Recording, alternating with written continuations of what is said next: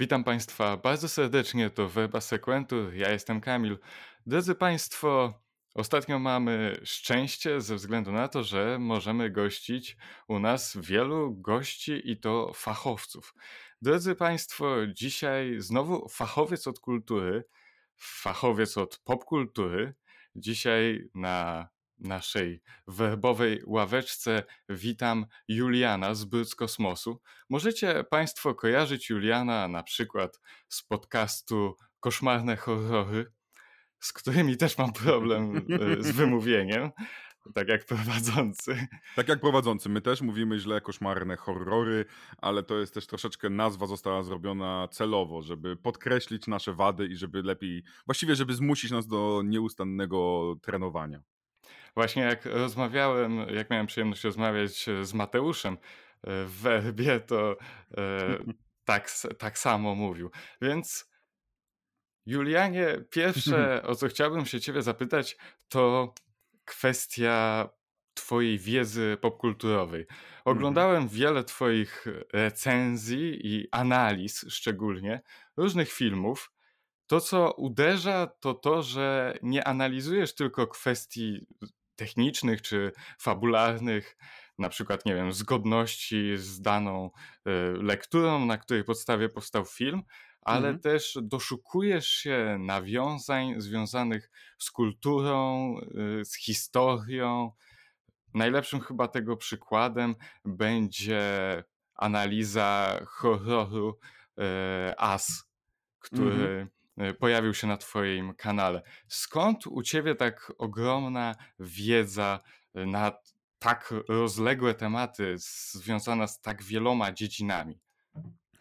O Jezu, to jest bardzo, bardzo, bardzo mi to sklepia, więc przede wszystkim dzień dobry Państwu. Um, zastanawiam się, jak do, tego, jak, jak, do tego pytania podejść. Wydaje mi się, że tak. Mm, dla mnie analizowanie popkultury to nie, nie potrafię oderwać dzieła od świata, w którym zostało stworzone. Jestem troszeczkę tak wychowany, właściwie wychowany, jestem tak wyedukowany i wykształcony jako, jako filozof z wykształcenia, który poświęcił sporo czasu ucząc się właśnie tego, że nie potrafimy i nigdy nie wyrwiemy się z kontekstu, w którym żyjemy. Czy ten kontekst to będzie mm, polityczny, kulturowy, ale także dotyczący chociażby ekonomiczny, czy też nawet chociażby demograficzny. To są wszystko elementy, które wpływają na nasze rozumienie, na nasze spojrzenie, zarówno jako twórcy, jak i recenzenta. Więc to też jest jedna z rzeczy, którą staram się przy analizach gdzieś tam zaznaczyć, że to jest moja perspektywa, która nie jest perspektywą w cudzysłowie obiektywną, jedyną, idealną, ale jeżeli poświęcić trochę czasu, mm, zająć się, zajmując się mm, poszukiwaniem historii, dla mnie to jest historia ideologii albo historii, um, historii filozofii, gdzie, gdzie chociażby sięgasz po, po dla mnie jednego z takich najważniejszych autorów, który mnie, mm, który otworzył mi oczy na tą perspektywę kontekstu, to jest Michel Foucault, którego czytałem. On zajmował się no, filozofia, e, filozofia dyskursu i na dominujący dyskurs, który w zależności od tego, co akurat jest uznawane za normalne, to akurat coś innego będzie na przykład nadzorowane i karane. I to jest tak przecudownie nie tyle otwierające oczy, co bardziej zmieniające twoją perspektywę, że nagle patrzysz, że mm, obserwujesz sobie, nie wiem, Rambo, powiedzmy, Rambo, ale weźmy dwu, drugą, trzecią część. Myślisz sobie, o Jezu, fajnie, strzelają, jest cudownie i tak dalej, ale nagle zwracasz uwagę na to, w jakich latach ten film powstał. Że okej, okay, to powstał w latach, kiedy mieliśmy prezydenturę Ronalda Reagana, kiedy próbowaliśmy neoliberalną politykę wpychać i swoją drogą Pentagon płacił pieniądze za umieszczanie mm, kwestii wojskowych i amerykańskiego wojska w filmach hollywoodzkich, chociażby w Top Gunie patrzysz na to, że mieliśmy wtedy mm, budowanie pewnego jasnego wizerunku terrorysty, który związany był z Iranem, z Irakiem, bo, bo odeszliśmy już od blisko, od blisko wschodnich, przepraszam, od daleko wschodnich, czyli od tam Wietnamu, a zwróciliśmy się ku, e, ku Irakowi, Iranowi. Mieliśmy oczywiście całą akcję Iran kontra i sprzedawanie broni terrorystą przez, przez, e, przez e, Reagana. Więc gdy zaczynasz na to patrzeć, to nagle pewne decyzje reżyserskie, które nie mają nic wspólnego, bo tutaj jest jedna z ważnych rzeczy. To nie jest tak, że ideologia to jest tak, że ktoś kazał reżyserowi nakręcić film, gdzie źli będą na e, Bliskim Wschodzie. No nie, to nie jest ten sposób. To jest to, że my sami jesteśmy zanurzeni w, tej, w tych kontekstach, w tym dyskursie i często nie potrafimy z niego z niego się wydostać. Sławoj Žižek kiedyś powiedział, przepraszam, że tak aż długo gadam, ale Sławoj Žižek kiedyś powiedział jedno z najpiękniejszych i najmocniejszych zdań, że ideologia działa wtedy, gdy coś wydaje ci się, że jest normalne lub naturalne. Bo to znaczy, że ona spełniła swoją rolę. Gdy my mówimy, a to jest normalne. Znaczy, że ideologia, która jest w tym momencie uczona, wdrażana, dominująca, najlepiej funkcjonuje. I dla mnie to jest coś, co było zanim zająłem się zajmowaniem popkulturą, zajmowałem się analizą świata, z którym e, naszego powiedzmy, z perspektywy właśnie ideologicznej. Dopiero potem ta popkultura przyszła, więc to był dla mnie, to jest dla mnie podstawa, na której mogę dopiero budować wszystkie inne elementy dotyczące recenzji, krytyki kultury i tak dalej. My nie przeszliśmy wcześniej na ty, a ja tu już tak spokojnie, spokojnie. Byliśmy kulturalni przed, jak najbardziej. Dla mnie formuła podcastowa jak najbardziej jest taka bezpośrednia. Ja jestem amerykanistą w tej kwestii, więc jesteśmy na per you. Jeśli chodzi o tym, co, e, co wspomniałeś, czyli o filozofii, to to jest też temat mi bardzo bliski, ze względu na to, mhm. że sam się filozofii e, uczę tam powolutku. I chciałbym powiedzieć, że tu stoimy trochę chyba po różnych stronach barykady, mhm. bo z tego co słyszę, jesteś takim relatywistą, można by powiedzieć. W żadnym tak? wypadku, w żadnym wypadku nie jestem relatywistą. Czyli uważasz, że jednak są jakieś obiektywne. Nie, nie istnieją wartości... obiektywne prawdy. Nie, obiektywne wartości także nie istnieją, ale to nie znaczy, że wszystko jest relatywne. To jest mhm. bardzo czarno-biały wizerunek, powiedziałbym, no, powie, no, który, który jest no, sprowadzanie jednej i drugiej strony do ekstremum.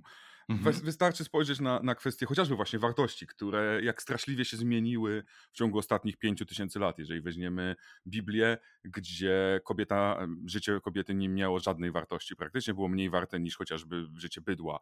E, I spojrzymy na, na wszystkie księgi religijne tak naprawdę, e, a spojrzymy jak bardzo nasz moralny kompas poszedł w, y, wskazuje nam całkiem inną drogę i obecnie chociażby prawa, prawa dzieci, które dla nas wydają się czymś oczywistym. Cofniemy się 100 lat temu, dziecko, które pracowało w Wielkiej Brytanii, w Anglii, w kopalni, było czymś totalnie naturalnym i prawo do tego, żeby rodzic wysłał dziecko do do kopalni było czymś znowu normalnym. E, bicie dziecka normalne, nie było nic złego, nie było tu żadnej wartości negatywnej w tym, w tym czynie. Innymi słowy, to nie znaczy, że e, wszystko jest relatywne. To znaczy, że praktycznie każda kwestia społeczna, społeczno-polityczna wyrasta i zmienia się wraz z naszym społeczeństwem. Chciałbym twierdzić, że może jest jakieś poszukiwanie idealnego, dobra, piękna i tak dalej, być sobie platonistą, ale maksymalny mm, doza, powiedzmy, uogólnienia to jest intersubiektywne. To pasuje do milionów ludzi, to pasuje do setek tysięcy ludzi, to odpowiada do setek tysięcy ludzi, czyli intersubiektywność, ale nie obiektywizm. Mhm. Bardzo, bardzo ciekawe jest to, co mówisz. Ja się nie zgodzę, szczególnie jeśli chodzi o, e, o Pismo Święte, Mhm. E, I tutaj, chociaż to też jest jakiś tam dowód na subiektywizm. E, mimo wszystko, dokładnie. Chcąc tutaj zaprzeczyć i tak będę brnął w ten, mhm. e, w ten subiektywizm. Moim zdaniem, jeśli chodzi akurat o Pismo Święte, ogólnie o religię e, wielu, e, wielu kultur, e, mhm. to jest tak, że życie, życie ludzkie w tych różnych kulturach, na tyle na ile ja tam mam rozeznanie, mhm. miało, mhm. y, miało wartość, zawsze, nieważne czy to życie Oj. Mhm. kobiety, czy, y, czy mężczyzny, tylko ta, ta wartość nie, nie równała się tej wartości, o której, y, o której my teraz myślimy. Bardziej to też wchodziło w, w kwestię godności, której kiedyś się uważało, że na przykład kobieta nie ma. e, a sama wartość, e, wartość życia była między innymi przeliczana na, e, na pieniądze i na, na pewną taką wartość materialną, więc wartość życia jakaś taka była, chociaż godność człowieka, która w ogóle sformułowanie godności ludzkiej pojawia się nawet w starożytnej Grecji. Zresztą nie pamiętam dokładnie przy No okazji idziemy, czego. idziemy, idziemy mocno w Arystotelesa, zgadzam się, tak, jak najbardziej. Ja już, no, no, więc, więc rozumiem o co ci chodzi. No właśnie, więc warto. To jest bardzo trudny temat, ale Tak, tak, tak, żebyśmy tak. tu. tak. Że, ja nie, żeby nie było, ja nie odmówiłem, że em, księgi religijne mówią, że życie Mhm. nie ma wartości w żadnym wypadku, tylko że, że księgi religijne bardzo, właśnie, relatywnie podchodzą do wartości życia. Chociażby w Starym Testamencie Księga Liczby, em, teraz spróbuję sobie przypomnieć, bo to jest mój ulubiony argument. A, Księga Liczb 5 pomiędzy 11 a 31 werset po polsku em, nakazuje dokonać aborcji na, e, przez kobietę, która e, zdradziła swojego mężczyznę.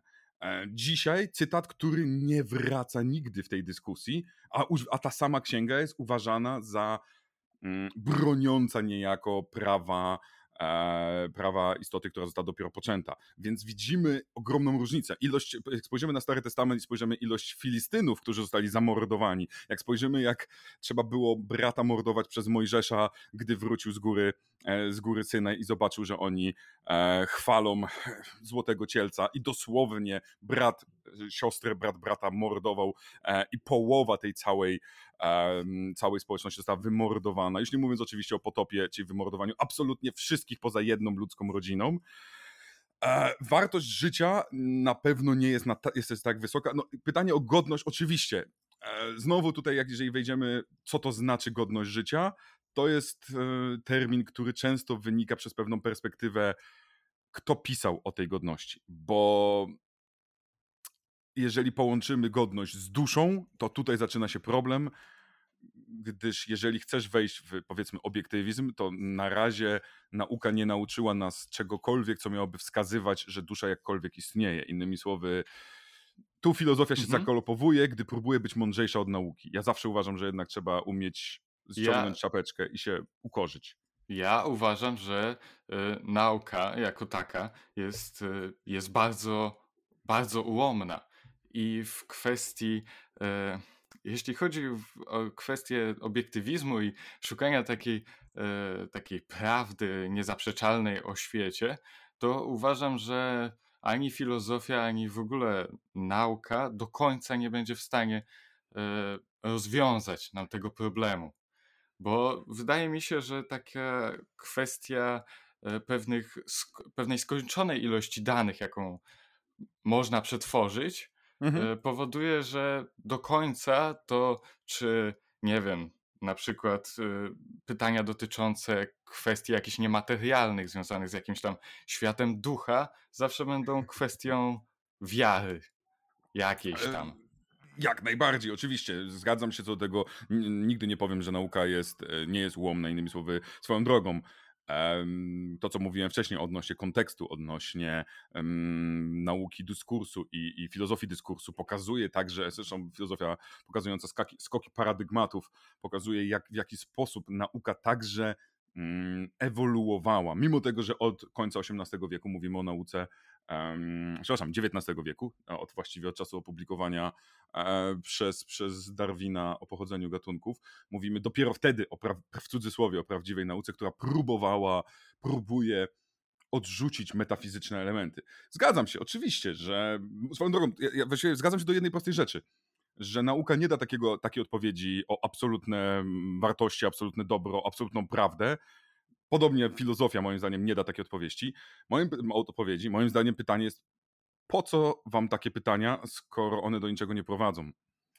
Mm, f- Relat, nie powiem, że relatywizm, ale właśnie subiektywizm, ale intersubiektywizm i poszukiwanie kontekstu dużo łatwiej sprawia, sprawia, że życie, powiem tak, pragmatycznie pozwala żyć. I tutaj budzi się William James we mnie i, i moja miłość do Williama Jamesa, któ- któ- która powie mi, że em, właściwie trzy czwarte religii powinniśmy i kultu religijnego odrzucić, ponieważ nie przynoszą one żadnej praktycznej zmiany w życiu, ale praktyka wiary potrafi przynieść znacznie więcej pozytywnego mm, rezultatu. Jego, jego sposób podejścia do religii może być jednym z takich najlepszych, um, z jakimi się spotkałem um, w ciągu ostatnich kilkudziesięciu kilkudziesięciu brzmi jakbym sto lat żył, ale e, w ciągu moich poszukiwań powiedzmy tego typu filozofów, którzy nie boją się nie boją się poruszać tematu wiary, ale nie są całkowicie e, powiedzmy przeciwni jej powiedzmy, czy też, czy też nie próbują być obiektywistami. Mhm. No kwestia to jest bardzo e, bardzo trudna, tylko widzę, że tu wychodzisz z takiego trochę założenia, że musi być jakiś praktyczny cel. Musi nam to coś praktycznie dawać. Ale przecież wiele przełomów naukowych e, czy jakichś twierdzeń matematycznych chociażby odkrywanych na początku nie miało żadnego praktycznego zastosowania, a wydaje mi się, że takie, praw, takie prawdy, takie pytania o jakieś e, prawdy czy o jakieś idee, coś takiego mhm. większego i niepraktycznego, jest trochę wpisane w ludzką, e, w ludzką naturę. No ja nie wierzę w ludzką naturę, więc tu znowu się odbijamy, prawda? E, co to znaczy ludzka natura? Pan, nie wierzysz w... No, no, Jeśli tak nie, nie wierzysz, duszę, to musisz wiedzieć... Przepraszam? No, mówię tak, tak, tak, jak, tak, jak, tak, tak jak nie wierzę w duszę, tak jak nie wierzę, w sensie jedną z podstawowych rzeczy jest to, że filozofia, szczególnie jeżeli mówimy o Grecji i o, o, o Rzymie, a tak naprawdę potem bardzo wiele filozofii chrześcijańskiej e, nie, nie wychodziła, e, żeby uzasadnić, żeby nam wyjaśnić, dlaczego mam wierzyć w ludzką duszę. Nie, nie, nie, to była oczywista oczywistość. Dlaczego mhm. mam wierzyć w istnienie Boga? Wszystkie argumenty na temat istnienia Boga, które są przez filozofów chrześcijańskich przerabiane, no zostały już no, odrzucone, nie tyle odrzucone, co sfalsyfikowane z miliony razy, zresztą dlatego właśnie, że one opierały się na pewnych założeniach. One opierały się na tych założeniach, że właśnie człowiek ma swoją naturę, że można znaleźć esencję człowieczeństwa, esencję, która gdzieś tam jest. A im bardziej zaczynamy szperać i szperać i szperać, tym bardziej zauważamy, że one są praktycznie nieporównywalne. Czy rację miał Hobbes, który mówił o tym, że bez społeczeństwa nie ma prawa nie ma, i, i, i nawet jak czynimy zło, to nie jest zło, ponieważ moralność nie istnieje. Czy rację miał, mm, e, miał Montesquieu, który mówił o tym, że w społeczeństwie dopiero możemy się realizować, czy też Rousseau, prawda? Więc, ta, więc tutaj nie da się właściwie porównać tych teorii, i tutaj zaczyna się troszeczkę zastanawiać, no mm, w pewnym momencie przechodzimy z namysłu filozoficznego do namysłu, no nie powiem teologicznego, ale do namysłu, który będzie bardziej narzucał pewne zasady, a nie skłaniał do myślenia. Bo to, to proste pytanie, dlaczego człowiek miałby mieć duszę, to jest pytanie, na które najtrudniej znaleźć jakąkolwiek odpowiedź. Nie twierdzę, że, e, że człowiek ma duszę. E, nie, nie, nie twierdzę, że można to w jakikolwiek sposób e, udowodnić i bardziej słowo natura było tutaj źle użyte. E, A przecież bardziej... wiemy, jak jest używane chociażby właśnie przez, e, przez Augustyna, Tomasza, czy przez... E, Oczywiście. Czy przez, I to jest ogromnie ciężkie, bo tam natura jest czymś takim... Mhm. Boże, to jest jak taki buldożer, prawda? Bo my w naszym takim normalnym ususie używamy słowa natura bardziej, bardziej tak zdroworozsądkowo, prawda? Bardziej troszeczkę mhm. taki coś w stylu charakteru bliżej. Tak, Ale tak. Bardziej... O to ci chodziło. Właśnie, używając słowa natura, bardzo źle użyłem tego słowa. Chodziło mi bardzo... Rozmawiając z kimś, kto e, ma pojęcie filozoficzne i to do tego dużo większe ode mnie samego, trzeba być bardzo, bardzo ostrożnym. Chodziło mi o to, że szukanie takich wyższych idei odpowiada na potrzeby psychologiczne człowieka, które uważam, że pewnie wynikają w dużej mierze po prostu z jakiejś tam, z jego fizjologii, z jakichś mhm. reakcji chemicznych. A to jest bardzo możliwe. W sensie tu jestem dużo, dużo bardziej skłonny się zgodzić, ponieważ tak jak kiedyś powiedział, nie pamiętam już kto, ale ktoś bardzo mądrze powiedział o tym, że e, ateizm jest przywilejem. Innymi słowy, um, bardzo ciężko jest być ateistą, bo dużo łatwiej jest mieć pewien taki, mamy takie pragnienie wiary. No, to, podobnie hmm. swoją drogą, jak Nie. Fromm mówił o pragnieniu y, bycia w cudzysłowie, pod butem, ta ucieczka od wolności, że mamy psychologiczne predestynacje, e, które sprawiają, że trudniej na, nam być w cudzysłowie wolnym. To nie znaczy, że jesteśmy wolni w żadnym wypadku, e, ale mm, bardziej w cudzysłowie samodzielni. Wolimy jednak mieć te autorytety, czy to będą na naszym świecie tutaj, czy one będą gdzieś tam w, w, w chmurkach chociażby. Wydaje mi się, że ateizm, yy, niewiara w Boga, jakieś bóstwo, siłę, jakkolwiek to tam sobie będziemy nazywać, mhm. to tak naprawdę też jest pewnego rodzaju wiara. I moim a powiedz mi, a, a, czy jesteś, jesteś nie szachistą? Czy jestem nie szachistą? Mhm. E, to, to, trudno odpowiedzieć na to. No właśnie, nie, nie, nie. To jest jednak. Tutaj wszedłeś w sofistykę. Ja niestety, przepraszam, że jestem tak trochę brutalny w tej kwestii, ale gdy ktoś mówi o tym, że no, brak wiary jest wiarą, nie, nie, nie, nie, nie, nie o to chodzi. Bo ja nie mówię, że e, nie zrozumieliśmy się. Nie chodzi mi o to, że, e, że niewiara w Boga jest religią. Tylko chodzi mi o to, że wierzysz w to, że Boga nie ma. Nie. To po pierwsze, nie. A ty wierzysz, no to jest znowu. E, no. A ty, czy ty wierzysz, że Tora nie ma?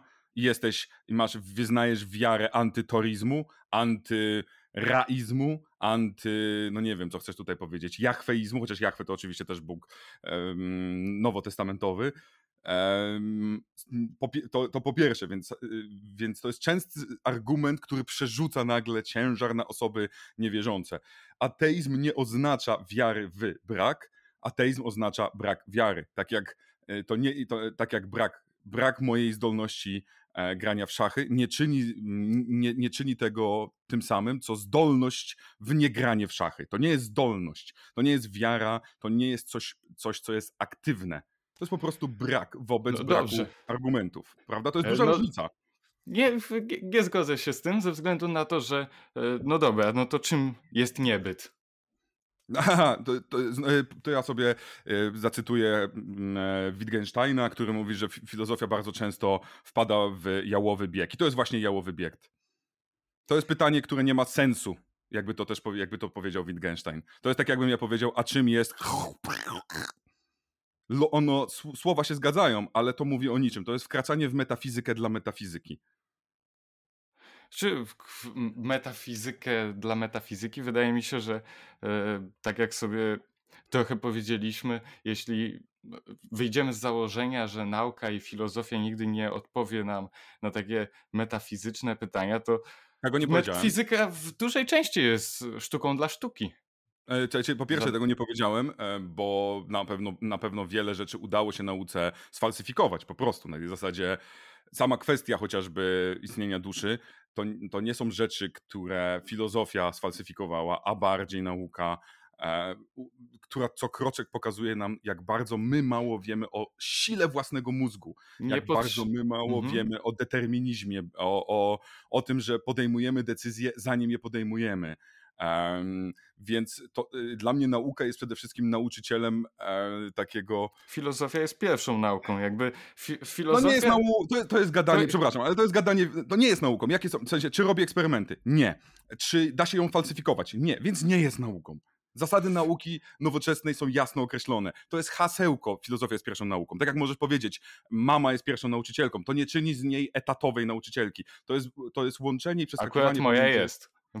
moja też, moja też, i, ale to nie znaczy, że każda. To nie znaczy, że teoretycznie matka per mhm. idea matki, swoją drogą, jak chcemy wskakiwać, e, która także nie istnieje, bo zaraz możemy przejść do tego, czy istnieje idea e, brudnego paznokcia. To był przykład jednej z moich, e, moich pan profesor, który pokazywał bzdu, bzdury, które wygadywał, wygazywał Platon, które wtedy były cudowne, gdy bawiliśmy się w idealizm i próbowaliśmy zastanawiać się, że wszystko musi mieć swoją ideę. I zresztą tutaj też Arystoteles się kłania. Czy także jest idea idea brudu, idea brudnego paznokcia i zastanówmy się na tym. Więc nie, więc tutaj ja bym chciał się dowiedzieć, w jaki sposób filozofia, filozofia była naszym sposobem odpowiadania pytania, tak jak religia jest sposobem na odpowiadanie pytania, z którymi się zderzamy.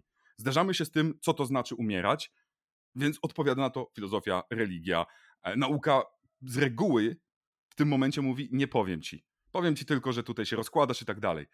Mogę ewentualnie sfalsyfikować ci coś, co mówiła ci wcześniej religia, nauka, kultura, mm, mity, cokolwiek. Bo nauka nie jest odpowiadania bardziej na, na pytania metafizyczne, bardziej na od ograniczania naszych własnych, powiedziałbym mocno snobistycznych, jeżeli chodzi o gatunek, zapędów do stawiania się na piedestale w tym wielgachnym wszechświacie, gdzie my jesteśmy tylko pyłem nic nieznaczącym. Znowu wracając do religii swoją drogą i, i, i Kocheleta. Widzę, że tutaj mocno, mocno, mocno kole ten temat e, religii, ale co jest... Znaczy kole? Nie, bardziej bym powiedział no to jest, jest element kultury. Tak, w tym sensie. Ja, ja nie, nie, nie, czytałbym Biblii, gdyby mnie to koliło, a, a mogę tak samo Koranu, jak i, i, e, i chociażby Bhava, Bha, przepraszam, zawsze źle wymówię, Bhavagity, pewnie źle powiedziałem. Więc od razu przepraszam. Nie czytałbym, gdyby mnie to nie mhm. interesowało, mhm. więc, więc to nie jest tak, że to jest temat kolący, to jest bardziej fascynujące. Dla każdego badacza kultury odrzucanie religii albo odrzucanie Biblii jest chyba samo, takim troszeczkę intelektualnym samobójstwem. To jest mhm. niezwykle mhm. ważny kulturowy tekst i trzeba go analizować, by móc zrozumieć naszą kulturę i tyle. To na pewno pod względem tego, że to był tekst, który tworzył się przez bardzo długi okres czasu i też bardzo mm, dużo kwestii historycznych się przez niego e, mhm. przewinęło, to to jest chyba jedno z najstarszych dzieł, więc też pod tym względem warto językowo też duży zabytek. Wszyscy, pierwsze tłumaczenia na język polski, też zabytek języka. Jeśli Jak chodzi, pełna zgoda. Jeśli chodzi o tą y, naukowość y, filozofii, no to wydaje mi się, że filozofia taka stricte, załóżmy metafizyka, to jest ciężki temat. Ale już na mhm. przykład mhm. filozofia społeczeństwa, filozofia polityki. Mhm.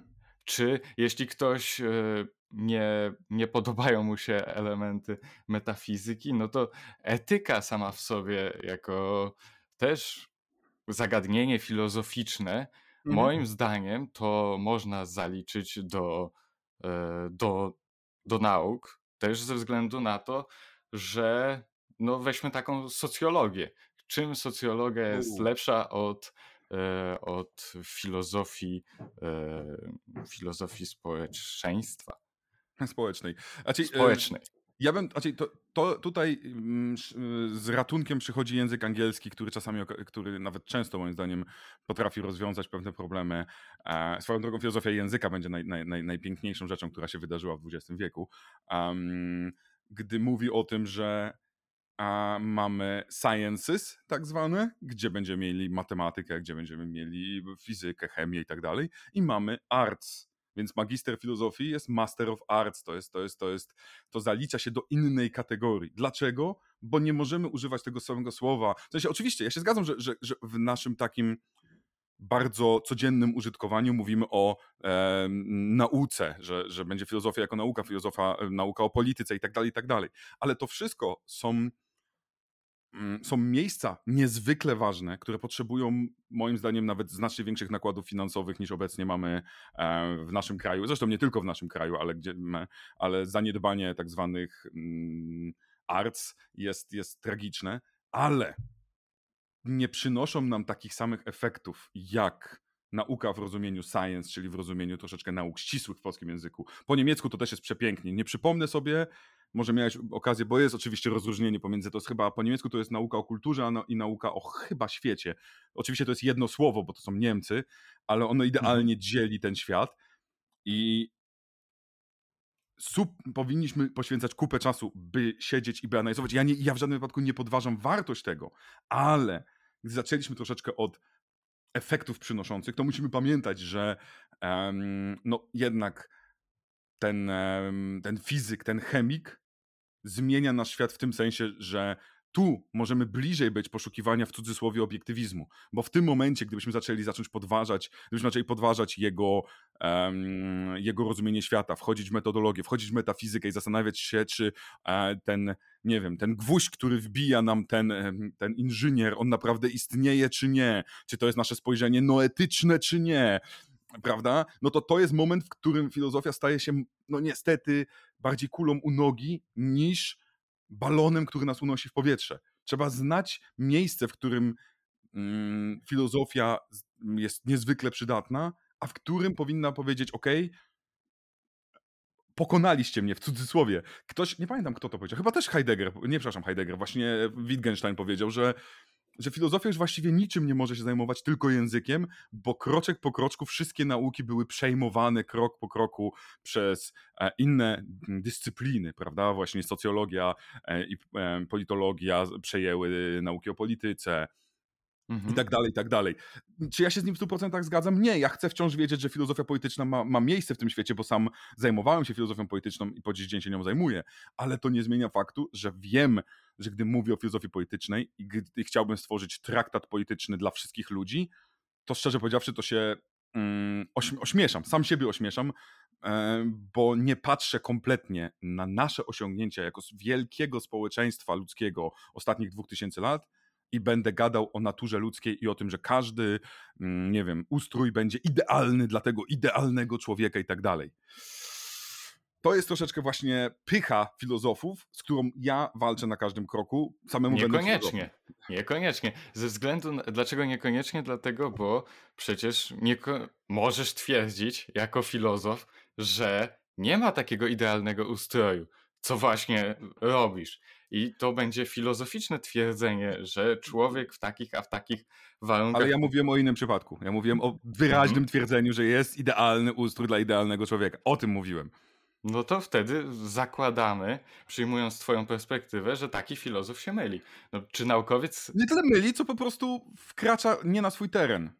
Prawda? Jeżeli, ja bym, jeżeli mój lekarz, ja bym zapytał mojego lekarza, nie wiem, no, pierwszego kontaktu, mhm. e, czy istnieje niebo, no i on by powiedział nie, to uważałbym, że on przekracza swoje kompetencje. Jeżeli ja pytam się filozofa, e, czy nie wiem, o, e, o to, czy istnieje ten gwóźdź, to filozof przekracza swoje kompetencje już, niestety. I to jest ta, ta umiejętność trzymania się swoich granic, bo mamy. Filozof jest często swoją drogą, tak w popkulturze, jest osobą od wszystkiego i od niczego.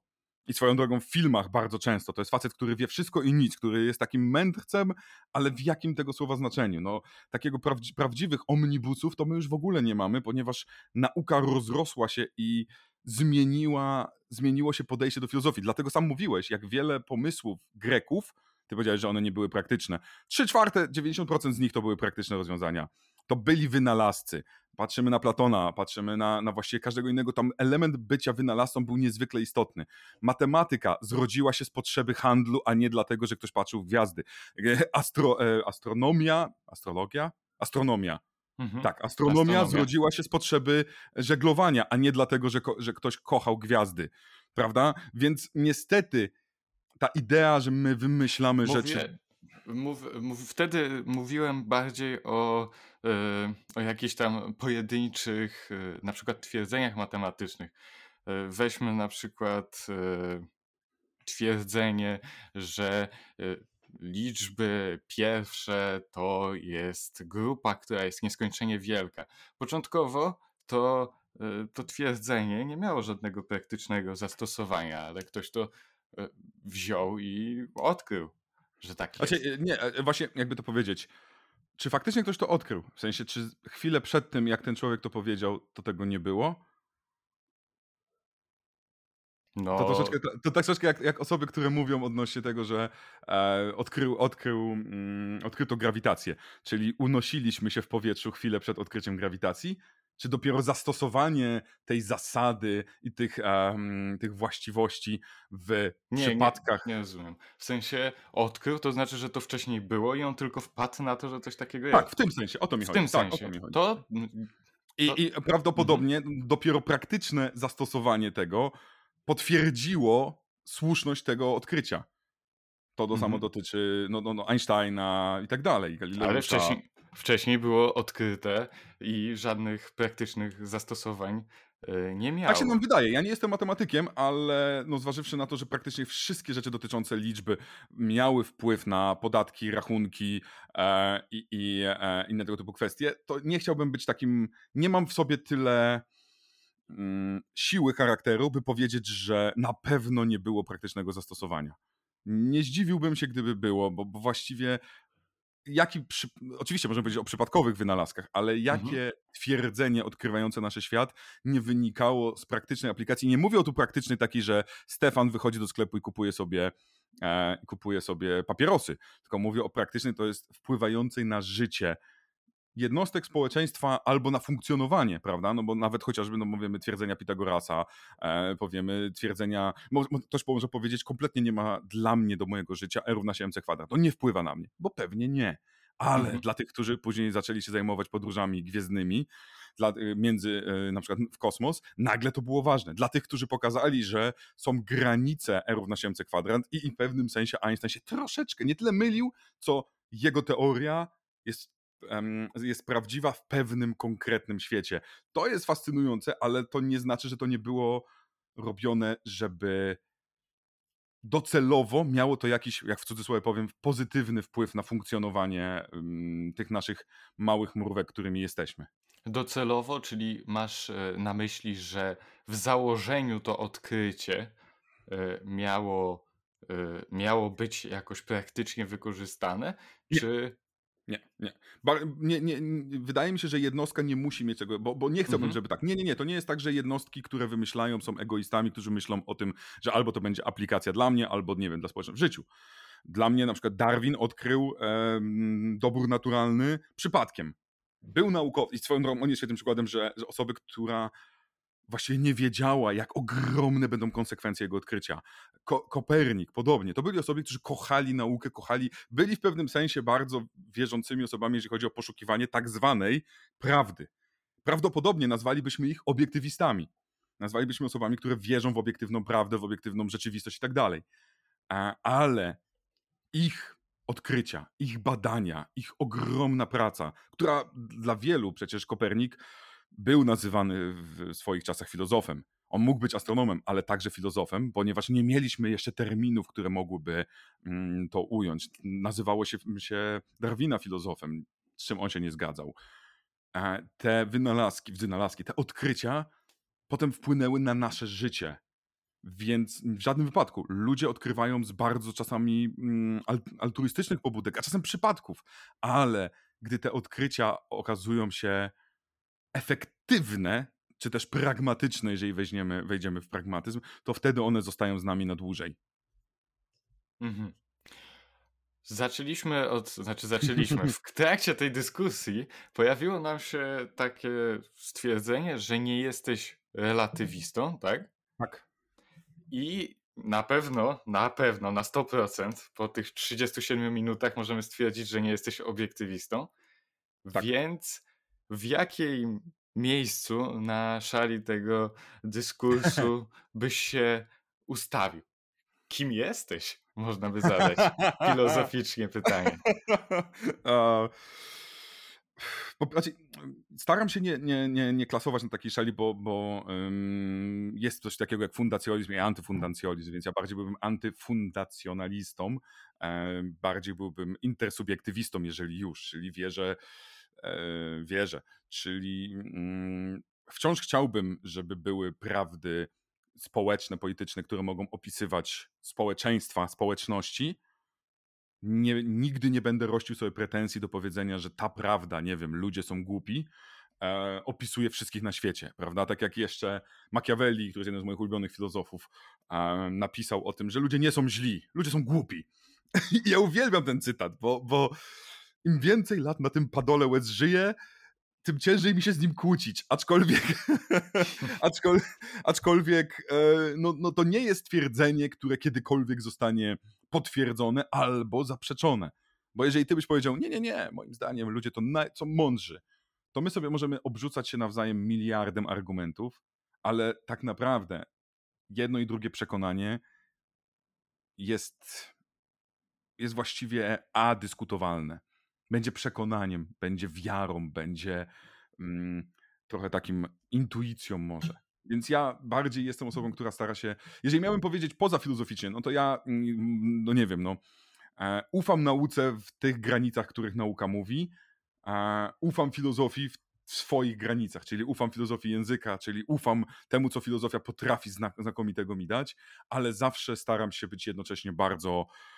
A, po angielsku, po, pokorny wobec ograniczeń, które przynoszą każde, każde elementy świata, z którym się stykamy i elementy nauki. I miejsce, w którym to wszystko się styka, to jest właśnie kultura i popkultura. Więc jakby w odbiorze dzieł, głównie będziemy dzisiaj mówić o Tak filmach, jest. więc e, głównie w filmach, jak e, mamy pewne idee, ideologie, twierdzenia, z którymi się wewnętrznie nie zgadzasz. Jest rzeczywistość pokazana w sposób, jaki ty jej nie widzisz, Aha. to jak to wpływa na twój odbiór danego dzieła? Mm.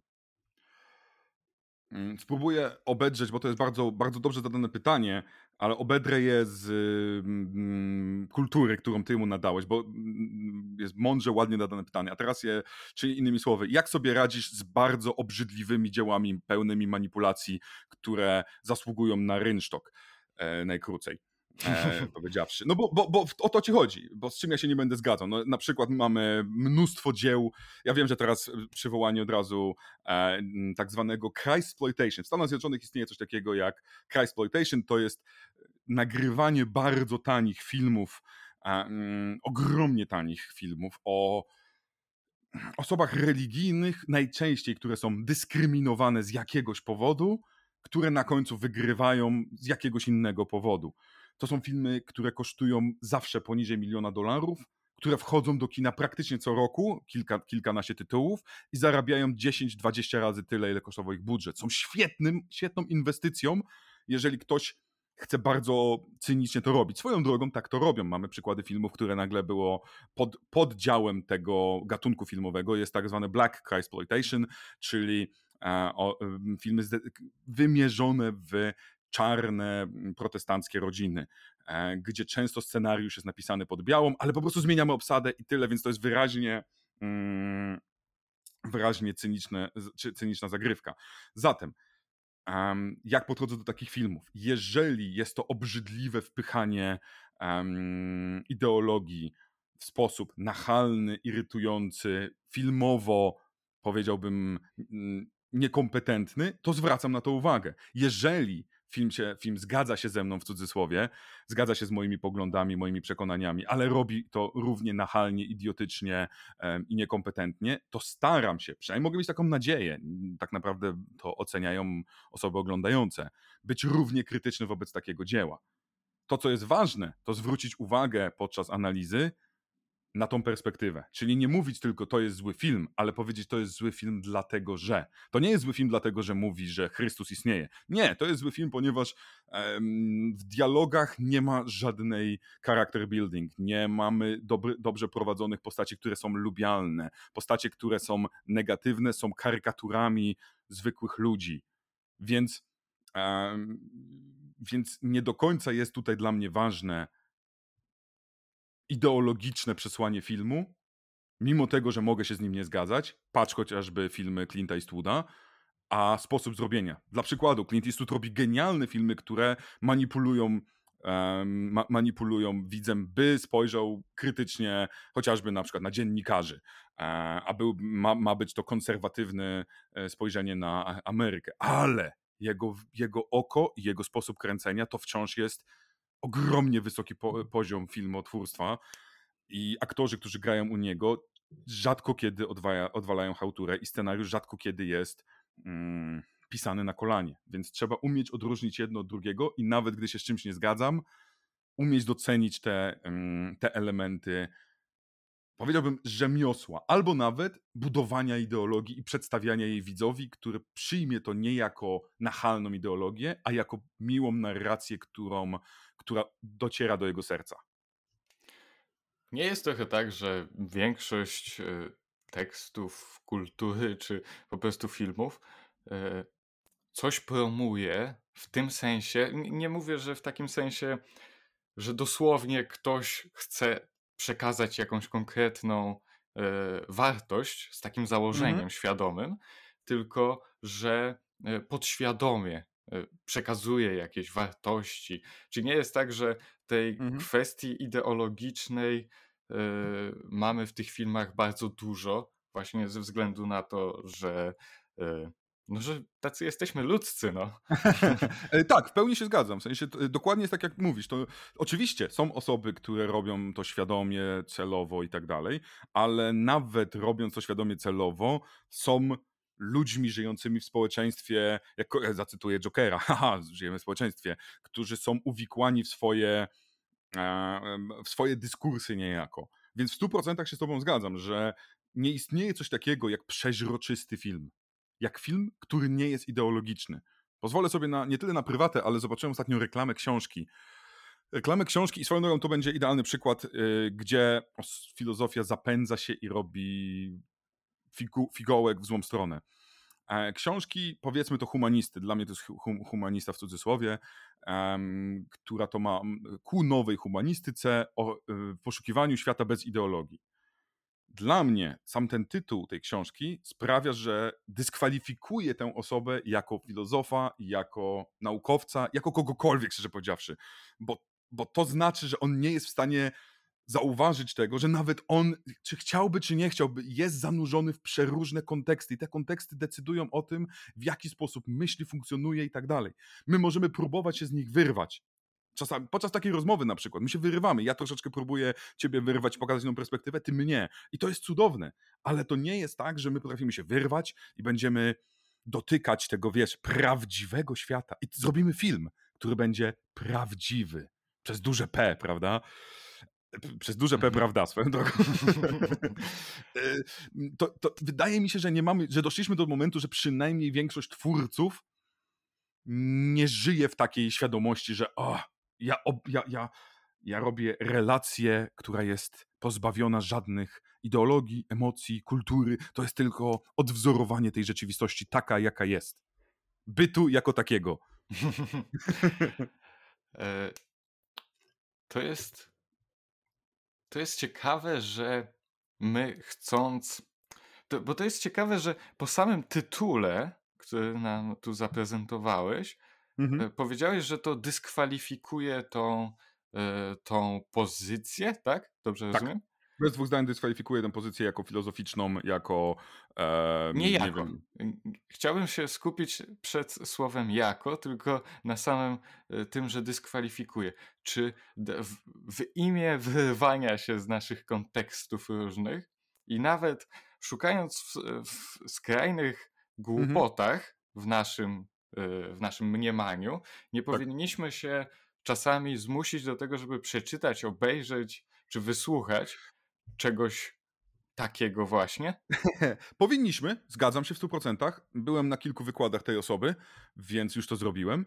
E, a, ale prawda jest taka, że musimy wybrać, że nasze życie niestety nie jest nieskończone. I mogę Cię zapytać, czy czytałeś Brahava Gita? Nie. No właśnie, ale czy to znaczy, że jesteś, że ją zdyskwalifikowałeś? No nie, po prostu czas jest ograniczony, twoje możliwości są ograniczone, nie możesz być ekspertem od wszystkiego. Więc tu akurat mhm. ze względu na to, że słuchałem tego człowieka, czytałem jego teksty już wcześniej, to wyświetliła mi się reklama tej książki. Mhm. Więc byłem zapoznany, ale zobaczywszy to, jest to dla mnie.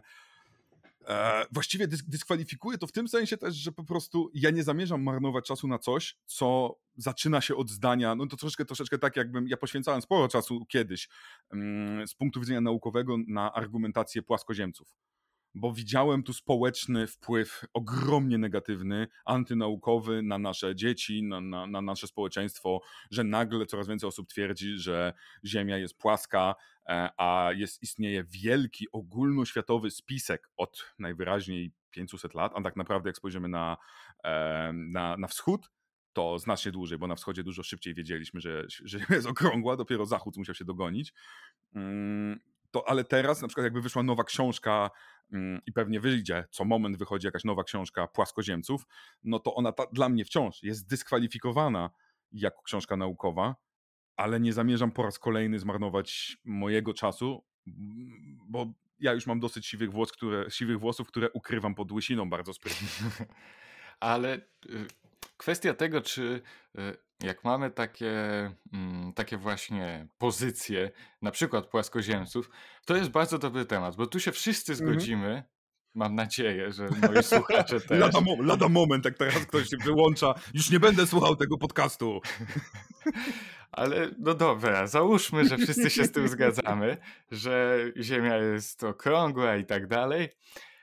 To czy powinniśmy cenzurować takie publikacje? Zabraniać na O, przykład? znaczy to jest w ogóle bardzo trudne pytanie. To jest dla mnie mega trudne pytanie i ja nie mam na nie dobrej odpowiedzi. Bo ja nie twierdzę, że gdy ja powiedziałem, że dyskwalifikuję to Mhm. tego autora, to nie znaczy, że ja chcę, żeby on, nie wiem, zabrać mu prawo. Ta książka jest wydana, ja jej nie będę palił. Mm, Jak ktoś ją kupi, to niech Bóg z nim, że tak się wyrażę. E, To jest ogromnie trudne pytanie, z którym się mierzy właściwie każdy filozof polityczny e, o granicę wolności słowa. E, Tomasz Paine, który był tutaj na, na troszeczkę na skrajnie mm, liberalnym stanowisku, który, który wręcz mówił, że będę bronił twojego prawa, byś krzyczał pali się w zapchanym teatrze, mimo tego, że wiem, że to może doprowadzić do śmierci iluś tam osób.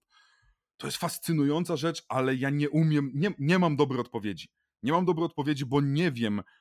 Mój instynkt, tak emocjonalnie, nie, nie powiem, że to jest filozoficzne, mówi mi, że kolejne wydanie, powiedzmy, osoby, która neguje Holokaust i pisze książkę o tym, że e, Żydzi sami to wszystko zrobili tylko po to, żeby wyciągnąć hajs, wydane takiej książki w Polsce jest moralnie obrzydliwe i poprzez samo prawo do wydania takiej książki sprawiamy, że więcej Polaków potem, nie wiem, staje się antysemitami. Wzmacniamy antyspołeczne, antysemickie, pełne nienawiści mm, stanowiska. Ale z drugiej strony, czy zakazanie jest lekiem? Nie mam pojęcia. Tu się, to jest właśnie ten moment, w którym moje, jakby to powiedzieć, studia filozofii sprawiły, że zamiast być mądrzejszym, czuję się głupszy. Czyli y, studiowałeś filozofię, tak? Tak, tak, ja jestem, ja jestem po filozofii. Ja jestem po filozofii, jestem prawie nieudanym doktorem. Czyli się udało, powiodło się. A co to znaczy powiodło się? W sensie, dla mnie filozofia to jest bardziej, no bo, bo, bo jednak poświęciłem temu ponad 10 lat mojego życia spokojnie i wciąż, wciąż gdzieś mi się zdarza coś napisać, coś tam opublikować. To teraz już znacznie rzadziej ze względu na czas też. Ale czy, czy to znaczy, że powiodło się? Jak, filozofia dla wielu to jest też sposób życia. To jest też takie jedną z rzeczy, którą pamiętam na pierwszym roku studiów, jeden z moich ulubionych profesorów mi, mi, mi, powiedział, e, to powiedział nam, naszej grupie, zapytał, że po co tutaj przyszliście, tam pytali, że ludzie chcieli coś odkryć. I ci wszyscy, którzy chcieli coś odkryć, to jego zdaniem błądzili, bo filozofia bardziej uczy cię zadawania pytań, a niekoniecznie odpowiedzi. I ja się w 100% z tym zgadzam. To jest umiejętność zadawania dobrego pytania, a niekoniecznie posiadanie odpowiedzi, żeby być, wiesz, idę, na, idę ulicą i mam odpowiedź na każdy problem każdego człowieka, który, e, którego spotkam na chodniku. To prawda. Jeśli chodzi w ogóle o, y, o filozofów europejskich, to ich siła burzenia teorii była nieporównywalnie większa od siły budowania swoich. To, Pełna zgoda, tak. To nasz rodzimy filozof, y, czyli Leszek Kołakowski, y, o tym, o tym pisał i Mhm. bardzo się z nim zgadzam, jeśli o to chodzi. y, Tak, ale mimo wszystko, moim zdaniem, e, warto poszukiwać i brnijmy w stronę e, A naszej mogę cię kultury. zapytać jeszcze o Tak. to, przepraszam, przepraszam, bo ja wiem, że mamy inne tematy, ale fascynujące jest to, w jakie mm, dygresje zabrnęliśmy. A Mhm. co ty sądzisz tutaj? Bo bardzo mnie to też ciekawi, jak ty byś do tego podszedł. Bo ja powiedziałem bardziej, że nie wiem, czy zakazywać i że mamy pewne zakazy dotyczące mowy nienawiści, dotyczące publikowania treści nazistowskich i tak dalej. To są pewne formy ograniczenia wolności słowa, by Mhm. bronić samej idei wolności słowa. Tak jakby powiedział Popper, że potrzeba, y, potrzeba pewnych ograniczeń, by móc mieć wolne społeczeństwo, albo tak jak Michael Walzer powiedział, potrzeba, dys, y, Boże, potrzeba nietolerancji dla nietolerancji, by uratować tolerancję. Bodajże coś w tym, nie przypomnę sobie teraz, Mhm. bo to jest dużo ładniej brzmi po angielsku. To jak, jakie jest tutaj twoje podejście?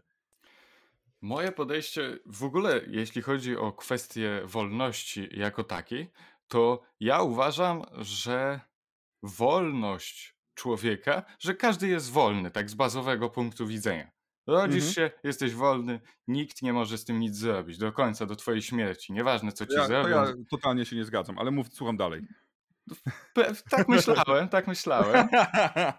że się tu nie będziemy zgadzać, ale no takie jest moje zdanie, że, że jesteśmy całkowicie wolni i wyrazem tej naszej e, wolności są pewne ograniczenia, które na siebie nakładamy. Że to samo w sobie Mhm. jest, jest wyrazem naszej wolności i my jako jak się składamy w pewną grupę społeczną, to się zastanawiamy, jakie ograniczenia będą najkorzystniejsze dla naszej grupy y, społecznej, można by tak powiedzieć. tutaj bardzo ważną kwestią jest to, czy właśnie jest korzystne dla społeczeństwa ograniczanie y, tego, co mówimy, piszemy. Ja uważam, że nie powinniśmy zakazywać w ogóle, że żadnych, każdy, żadnych ograniczeń nie powinno e, w tym e, wypadku być, poza pewnymi e, skrajnościami, takimi jak na przykład nawoływania do nienawiści, albo na przykład mhm. groźby. To są takie mhm. rzeczy, które uważam, że, że powinny być, że powinny być karane i mhm. nieakceptowane mhm. przez społeczeństwo, i każdy też powinien sam sobie nałożyć taki kaganiec w tej kwestii, ale mhm. poza, tą, poza tym każdy może z siebie robić idiotę i daje mu do tego pełne prawo.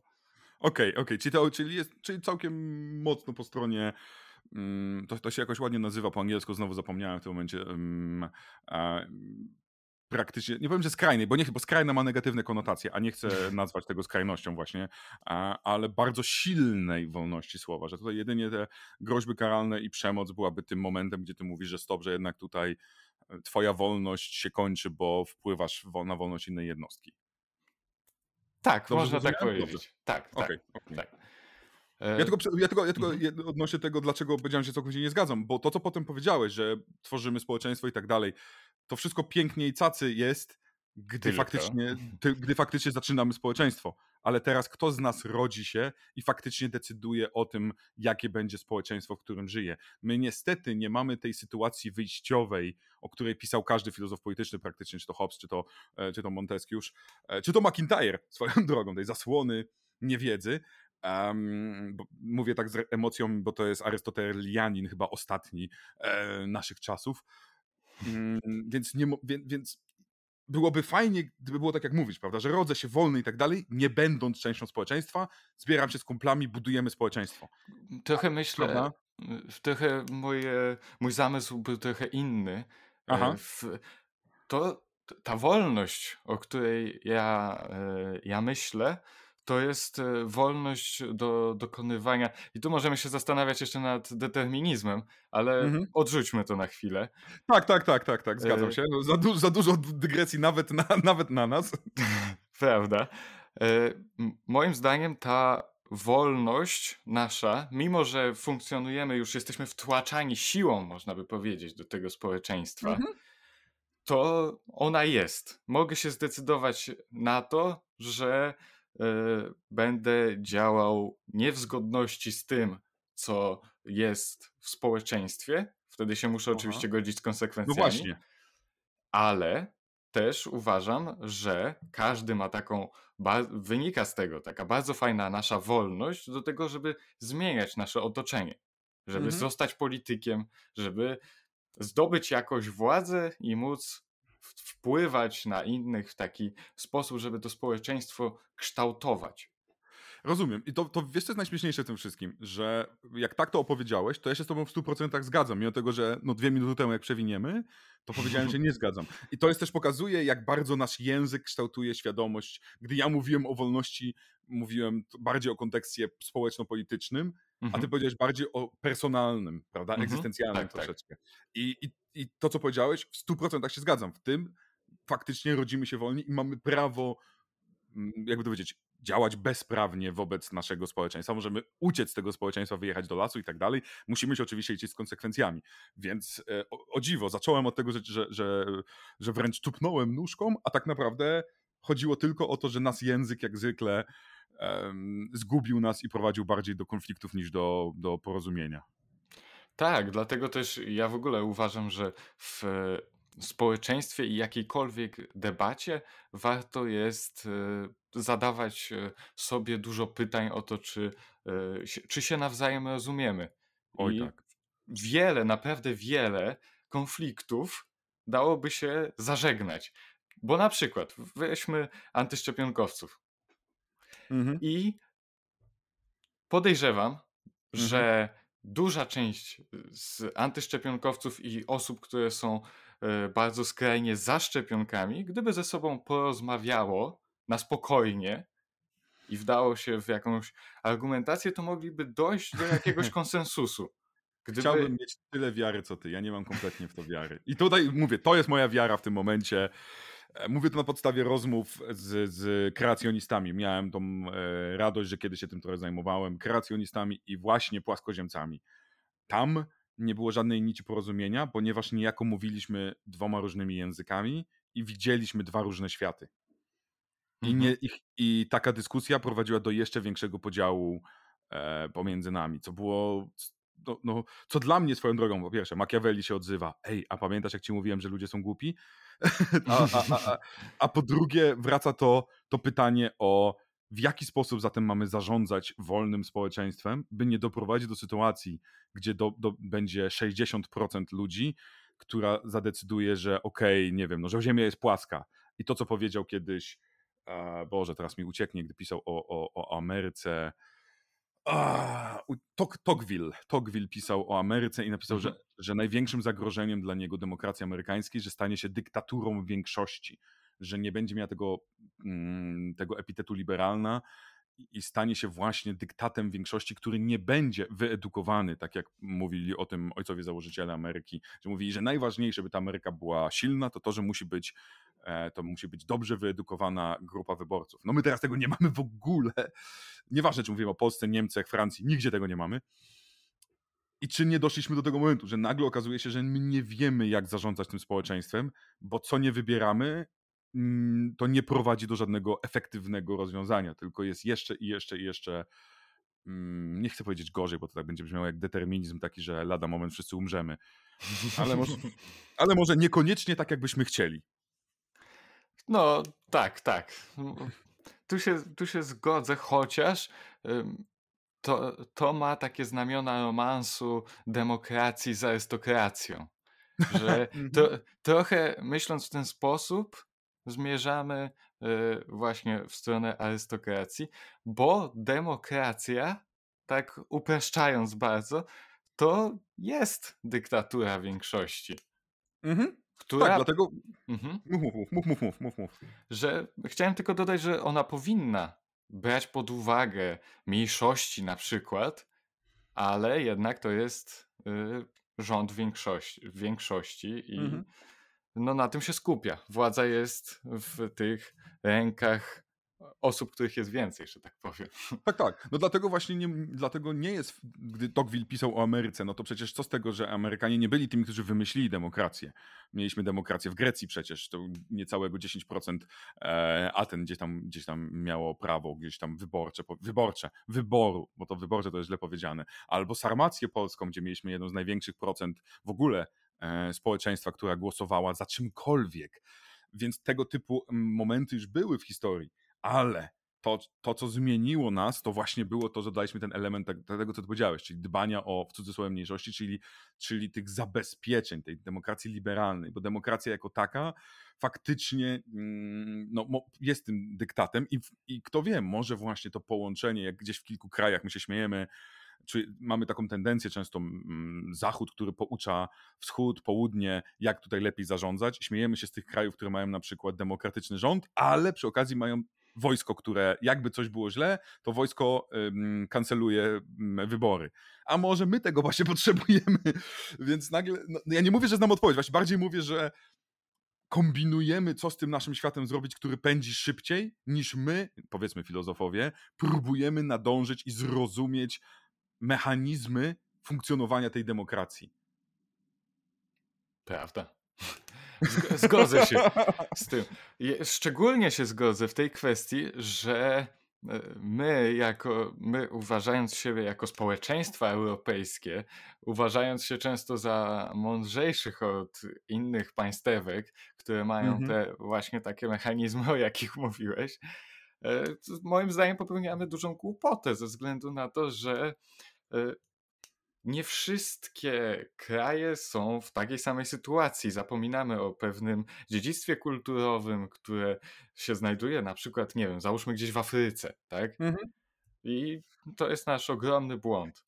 A wiesz, że to właśnie w tym momencie, w pewnym sensie, wracamy idealnie do samego początku rozmowy, bo dokładnie o tym mówiłem, gdy mówiłem, że filozof polityczny nie ma prawa już dzisiaj powiedzieć o tym, że on znajduje idealny lek na wszystkie społeczeństwa i tak dalej, a mieliśmy zbyt wielu, którzy powiedzieli, haha, ja wiem, jak trzeba zarządzać społeczeństwem, dla każdego to będzie tak samo. Gdy zacząłeś mówić o tym dziedzictwie kulturowym, to dosłownie to, co mógłbyś potem zarzucić mi, że ja byłem relatywistą, to jest dokładnie to, co jest esencją.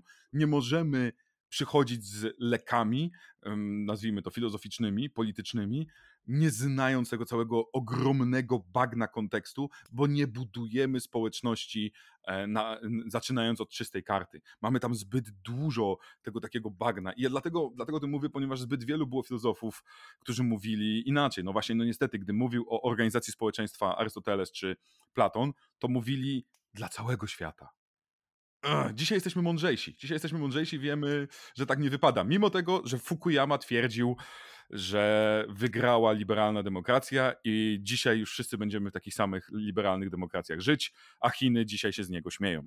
I bardzo słusznie. No, Chińczycy to też jest ciekawy no, ale... temat. W te, w te, pod, jeśli chodzi w ogóle o, o ustroje, ale też z drugiej strony można się zastanowić, czy gdyby nie wprowadzić jakichś dalekosiężnych planów y, wprowadzania demokracji na całym świecie, to czy by to się, e, czy by to się nie powiodło? Czy nie dałoby się przeprowadzić takiej indoktrynacji, która pozwoliłaby doprowadzić do czystej karty? Ale to już to jest rzecz, o której mówił e, e, Machiavelli. E, mhm. Znowu, ja, ja, przepraszam, dzisiaj to chyba jest mój ulubiony filozof celowo, który opowiedział o tym kiedyś, w jaki sposób książę ma mm, zachować pokój w nowo zdobytym mieście i tak dalej. On mówił, że są tutaj właśnie dwa sposoby. Jeden to jest oczywiście przez strach, e, ale oczywiście to się może źle skończyć, bo będzie powstanie, ale jeżeli będzie to odpowiedni strach, no to e, będą bali się powstać. Albo tak naprawdę przez wyrżnięcie absolutnie wszystkich i zbudowanie od nowa czyli troszeczkę to, co powiedziałeś, inżynieria społeczna, co znowu wraca nam do Biblii, od której praktycznie zaczęliśmy, no bo dokładnie tego też uczył starotestamentowy Bóg, gdy mówił, dobra, zajmujecie nowy teren, wybijacie wszystkich Filistynów poza dziećmi i poza E, właściwie, nie, chyba poza tylko poza dziewicami, bo wiadomo, dziewice trzeba sobie wziąć, bo jesteśmy w Starym Testamencie. Więc nagle wraca do tego, że może by się dało zbudować demokrację, ale nie poprzez demokratyczne środki. No, podejrzewam, że, że tak, że tu taka inżynieria musiałaby mm. być zaprzągnięta. Jeśli mówiliśmy o mniejszościach, o ideologii, wspomniałeś o tym, że są takie e, niskobudżetowe filmy, które ukazują prześladowania e, chrześcijan, o ile dobrze pamiętam? Tak, chrześcijan w Stanach, którzy mają mhm. tragicznie wedle tych filmów. To po prostu gdzie się nie ruszą, to jest źle. A czy nie masz takiego wrażenia? Znaczy, na pewno słyszałeś, że niektórzy oburzają się na poprawność polityczną różnych mhm. serwisów, czy to streamingowych, czy, czy po prostu filmów, książek i tak dalej. Czy uważasz, że jest coś takiego, jak pewna właśnie poprawność polityczna i przekręcanie jakby gałki zaworu w drugą stronę, mhm. że E, tymi prześladowanymi są, ja tu będę strzelał, nie chcę nikogo urazić, no, no, no. na przykład homoseksualiści. Mhm. E, znaczy, na pewno nie wydaje mi się, że to przekręcenie występuje, szczególnie na pewno nie w takim kontekście, w takiej sile, w takiej mocy, jak opisują to pewne portale e, albo pewne fora. E, bardzo, po, bardzo lubię, mm, bo, bo oczywiście jedną z rzeczy, z którą się spotykam cały czas, jest nieustanne używanie tego terminu, niezależnie od tego, co się dzieje. No, mhm. no, mamy czarne elfy, poprawność polityczna. E, na przykład zagrały osoby niskorosłe, postacie niskorosłe w, w Wiedźminie, poprawność polityczna. Cokol cokolwiek się nie stanie. Teraz się spotkałem z tym, że film Encanto, poprawność polityczna. Dlaczego? Bo za mało białych ludzi. Wiesz, więc to jest hasło, które jest jak, jak taka bomba atomowa zrzucana przez ludzi urażonych, że nie tylko oni w cudzysłowie rządzą. Ale najczęściej oczywiście poprawność polityczna jest przywoływana, gdy słyszymy słowo Netflix. To o Jezu! A, i, I uwielbiam to, co było, to chyba było w tamtym roku, ja nie chcę przypomnieć, było ogromne badanie przeprowadzone przez Netflix dotyczące różnorodności. To było badanie, jak bardzo ich filmy, seriale, materiały, które są u nich na serwisie streamingowym, odzwierciedlają strukturę społeczną, rasowo-etniczną e, społeczeństwa amerykańskiego. Innymi słowy, czy e, to, co jest pokazywane na ekranie, jest bardziej kolorowe, w cudzysłowie powiedzmy, czy mniej? I okazało się, że w tym wielgachnym badaniu, że jest troszeczkę mniej w cudzysłowie kolorowe. Tu mówię w cudzysłowie cały czas, chodzi oczywiście o wątki LGBT, e, osoby czarnoskóre, kobiety, e, wszystkie te grupy etniczne. Tak jakby mm, Netflix zapytał, czy jego filmy, seriale i tak dalej dobrze, albo nawet dobrze to złe słowo, wiernie odwzorowują strukturę społeczną, demograficzną Stanów Zjednoczonych. I okazało się, że za mało tego jest. I to jest artykuł, który w polskich mediach przepadł. Nikt o tym nie mówił. Z znajomych takich większych, powiedzmy, um, vlogerów mówiła o tym Kasia e, zwierz popkulturalny, e, bo ona troszeczkę z tego się w cudzysłowie śmiała właśnie, że cały czas się mówi o tym, że za dużo, a okazuje się, że za mało. Druga sprawa jest taka, że ten krzyk o poprawności politycznej jest używany jako argument taki, poprawność polityczna to jest wpychanie na siłę mniejszości w miejsca, gdzie ich nie powinno być. A teraz spróbujmy zastanowić się, w XXI wieku, obecnie w Stanach Zjednoczonych, biali, heteroseksualni mężczyźni stanowią mniejszość. Około tam, to jest grubo poniżej 20%.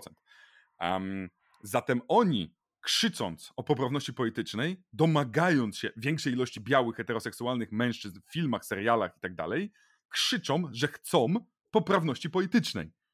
Jest to cudowna ironia tej, tej, tej sytuacji i dla mnie najczęściej, oczywiście można powiedzieć, że, że, że jestem przekonany, że są producenci i są reżyserzy, którzy mówią, no dobra, no zatrudnijmy tu czarną postać, napiszemy jakiekolwiek jej dwie linijki tekstu, ale niech biega po ekranie, bo trochę się boję. Jestem przekonany, że takie osoby są, jestem przekonany, że takie przypadki są. Czy są one większością? Moim zdaniem stanowią marginalny e, procent, a nawet jeżeli nie, to musimy zastanowić się, mamy kilka lat, kilkanaście lat Netflixa, mieliśmy 100 lat kina, gdzie na przykład przez 30 lat czarni nie istnieli w amerykańskim kinie. Po dziś dzień poszukać ilość czarnych e, bohaterów. Mówię o Stanach, bo to jest moja, moja, e, moja tematyka. Nie, nie, nie będę mówił, oceniał polskiego kina, ilości czarnych tam. E, to jest szukać z, z, z lupą. Świetny przykład, w cudzysłowie, poprawności politycznej, to jest to, co ostatnio przeczytałem cudowny artykuł odnośnie podręczników medycznych w Stanach Zjednoczonych, gdzie mamy podręczniki pokazujące ciążę, pokazujące rozwój dziecka i tak dalej. I w tych podręcznikach za każdym razem osoba, która, w sensie matka i dziecko, są białoskóre.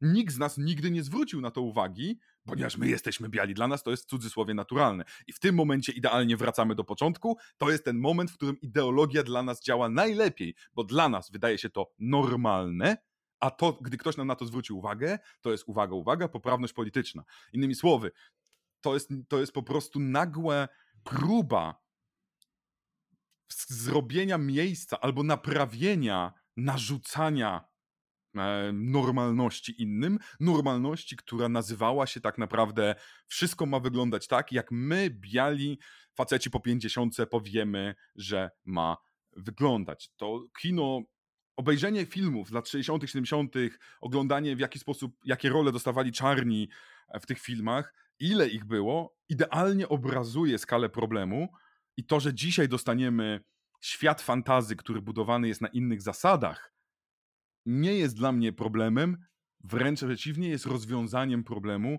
bo nigdy nie miałem tak, że narzekałem, że w jakimś filmie za mało białych dostało rolę. Tutaj tak mi się wydaje, że tutaj przebrzmiewa, to, przebrzmiewa, nie wiem czy tak się mówi. E, tutaj słyszę cień, jakby to znowu źle nie zabrzmiało, no. Wiedźmina i krytycznych słów. Bo, bo mam, mam, mam, już kilkaset, no to jest pierwszy przypadek, gdy dostałem groźbę, że, że, że, powinienem zawisnąć pod komentarzem pod filmem, dlatego jakoś to tam we mnie mhm, siedzi. Mm -hmm. Ilość to... komentarzy, które musiałem kasować, to jest w ogóle smutne, że, że, zamiast krytykować serial, a można, to ludzie koncentrują się na tym, że y, trzeba atakować ludzi, co jest Właśnie jeśli chodzi o serial Wiedźmin, ja sobie go obejrzałem. Jeśli chodzi o te dwa główne argumenty, które się w takim hejterskim, mhm. nie merytorycznym świetle pojawiają, czyli odnośnie koloru skóry elfów i tam dryjad, to to moim zdaniem nie jest to warte tam napominania i wspominania w ogóle. Jeśli chodzi o to powiązanie z książkami, które też się często pojawia, moim zdaniem nie jest to tak istotne. Ja mam mhm. bardziej zarzuty do, e, do, takich, do takiej spójności tego serialu jako takiej po prostu mm, fabularnej całości. Mhm. Ale powiem szczerze, że mi się ten serial podobał. O Jezus Maria. Ciekawe, komu się narażę.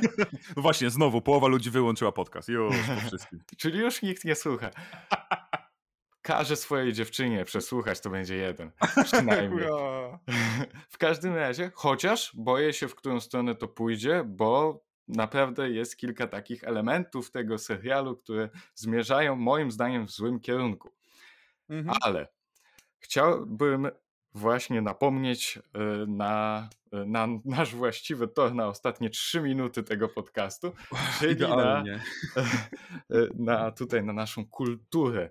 Nie zdążymy sobie zrobić wszystkiego, co zaplanowaliśmy, ale... Niestety, ale może kiedyś, bo szczerze, tak, to będzie pytanie do, do, do Państwa słuchających. Czy uważają Państwo, że zmarnowaliśmy te, te, te, te ponad, ponad godzinkę gadając e, o bzdurach? Czy miło się w miarę słuchało, gdy nie, mimo tego, że mieliśmy gadać o filmowych niespodziankach i ciekawych projektach filmowych, które nas będą czekać w 2020 roku? Ja z miłą chęcią przeczytam jakieś komentarze, jeżeli jakiekolwiek gdzieś tam będą. E, jak, jak została odebrana ta, mm, ja bym to nazwał, kanonada dygresji filozoficznych? Problem jest taki, że głównie na Spotify e, wypuszczam te, te swoje odcinki, a mój YouTube to tam praktycznie jest zupełnie niepromowany. Piszcie listy. Raczej, o, dokładnie. E, słowa popłyną małpa.gmail.com bez polskich o. znaków. Piszcie, jeśli ktoś przesłuchał i i mu się spodobało, to niech pisze. Jeśli komuś się nie podobało, to tym bardziej niech pisze. Chętnie poczytam. Ale jeśli mieliśmy mówić o tym roku i o następnym, to jeśli mógłbyś powiedzieć tak dwoma zdaniami, jaki był rok 2021 czy 2021, już mi się myli. Ja nawet nie próbuję powiedzieć, bo mnie Mateusz właśnie zawsze poprawia i za każdym razem źle mówię więc, więc powiem 21. Jaki był? Dla mnie był strasznie męczący filmowo.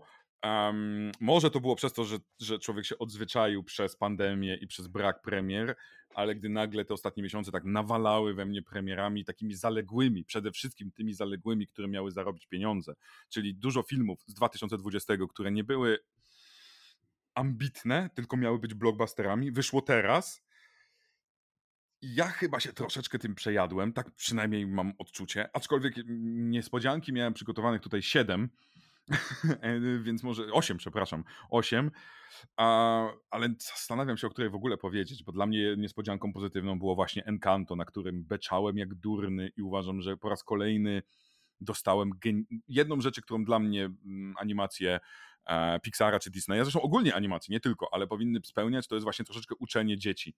Bo ja mhm ja się uczyłem na kreskówkach i chciałbym też, żeby kolejne pokolenia też się uczyły. I gdy Encanto uczy mnie, że rodzina nie zawsze równa się, że musi się każdej osoby z rodziny słuchać, a czasem warto w cudzysłowie zwrócić uwagę, bo chciałem powiedzieć brzydsze słowo, e, kogoś i ktoś, kto może być najważniejszy w rodzinie, wcale racji może nie mieć, no to ja takie lekcje przyjmuję i mówię, brawo, uczcie mnie tego. Co swoją drogą, także wkurzyło niektóre osoby, które krzyczały o poprawności politycznej. Naprawdę. Mimo tego, że nie w kontekście tego, że mamy osoby z Kolumbii, tylko, tylko dlatego, że jest to podważanie mm, w cudzysłowie normalnej idei rodziny. Moim zdaniem tego tutaj w ogóle nie ma, ale to pokazuje, jak ogromna jest doza paniki niektórych, że we wszystkim znajdą zagrożenie, że ktoś niszczy ich model rodziny. Tak jak kiedyś się mówiło, że e, legalizacja związków partnerskich homoseksualnych sprawi, że zaczną się rozpadać małżeństwa. No jeżeli twój związek rozpada się przez to, że 300 kilometrów dalej facet facetem pocałował się gdzieś tam e, przy, przy, przy księdzu, czy też czy przy urzędniku, no to kurczę, chyba słaby związek miałeś.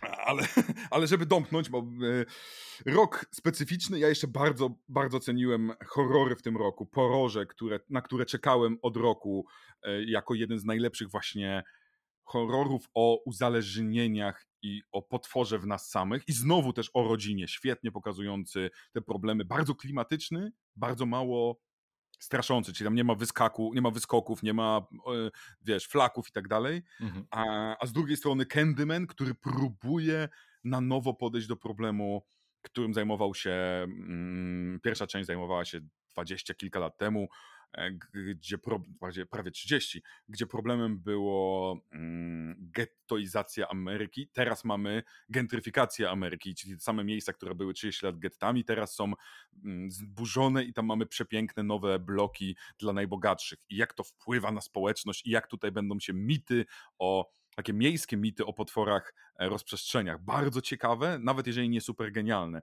Więc to były tak, jak dałem radę najszybciej, to są trzy filmy, które mnie zaskoczyły w 2020 roku. 21, przepraszam. To, tu jest problem ze względu na to, jeśli chodzi o filmy, że ja na swojej liście na przykład miałem Ojca e, z Hopkinsem, Genialny. który tak, uważam, że znakomity i to był najbardziej wzruszający film, jaki obejrzałem w tym roku. Strasznie temat starości w ogóle dla mnie jest, uważam go za bardzo ważny, a tak rzadko jest pokazywany w kinie i rzadko jest, są mu pierwsze skrzypce oddawane. I on wyszedł w roku 2020, Tak, a tak, tak. swoją premierę w Polsce miał w 2021, więc I to w maju 21 oficjalna premiera, bo ja ostatnio przeglądałem ze względu na to, że szykuję listę najlepszych filmów 2001 i on miał oficjalną premierę w maju, w środku roku. Tak, a w tym 20 miał chyba w styczniu, o ile dobrze pamiętam, więc praktycznie półtora roku powiedzmy różnicy. Mhm. Tak, drodzy Państwo, czas nas goni, więc będziemy się już z Państwem żegnać, ale ostatnie pytanie, które musi paść, bo werba sequentur by nie było bez takich pytań, czyli co ostatnio czytałeś? Co możesz nam polecić? O Jezus Maria, o, to, jest, to jest zawsze trudne pytanie. Yy, komiksy odrzucam, bo to bardziej pracowo, więc raczej nie myślę o takich rzeczach. Ostatnio, o Jezu, gdzie jest ten tytuł? Bo nie przypomnę sobie tytułu. Wyszła e, biografia Malcolma X, e, która się nazywa Nieżywi mają głos, albo Nieżyjący mają głos. The, the, jak, prawdopodobnie taki jest tytuł, bo to wyszło po angielsku, jeszcze po polsku Mhm. nie wiem, dostałem, dostałem to w prezencie kilka miesięcy temu. Jest to kolejna próba opowiedzenia losów jednej dla mnie z najważniejszych jednostek, jeżeli chodzi o wpływ na społeczeństwo amerykańskie w XX wieku. Jestem ogromnym em, fanem, to jest złe słowo, ale jestem zafascynowany tą postacią, która jej relacją z Martinem Lutherem Kingiem, jego filozofią, jego przemianą e, od nienawidzącego białych, skrzywdzonego mm, członka narodu islamu po panafrykańskiego, szukającego porozumienia, praktycznie mm, powiedziałbym postać, która zaczynała mi przypominać, gdyby niestety nie został zamordowany, mm, Nelsona Mandela. E, Fascynująca książka, dopiero zacząłem ją czytać, a już jest fascynująca e, i, i, i- i to polecam, ale to z, dru, z, drugiej strony, no to jest dla bardzo małej garstki czytelników, coś czuję, ponieważ ten temat nigdy w Polsce nie był jakoś specjalnie popularny, ale to mogę bardzo uczciwie polecić. Drodzy Państwo, mimo że dla małej garstki czytelników, to spróbujcie, warto poszerzać swoje horyzonty. I tymi słowami będziemy się już z Państwem żegnać razem z najszczerszymi życzeniami na nowy rok, bo jest to ostatni odcinek podcastu w tym roku. Mam nadzieję, że wyjdzie w tym roku, czyli 21.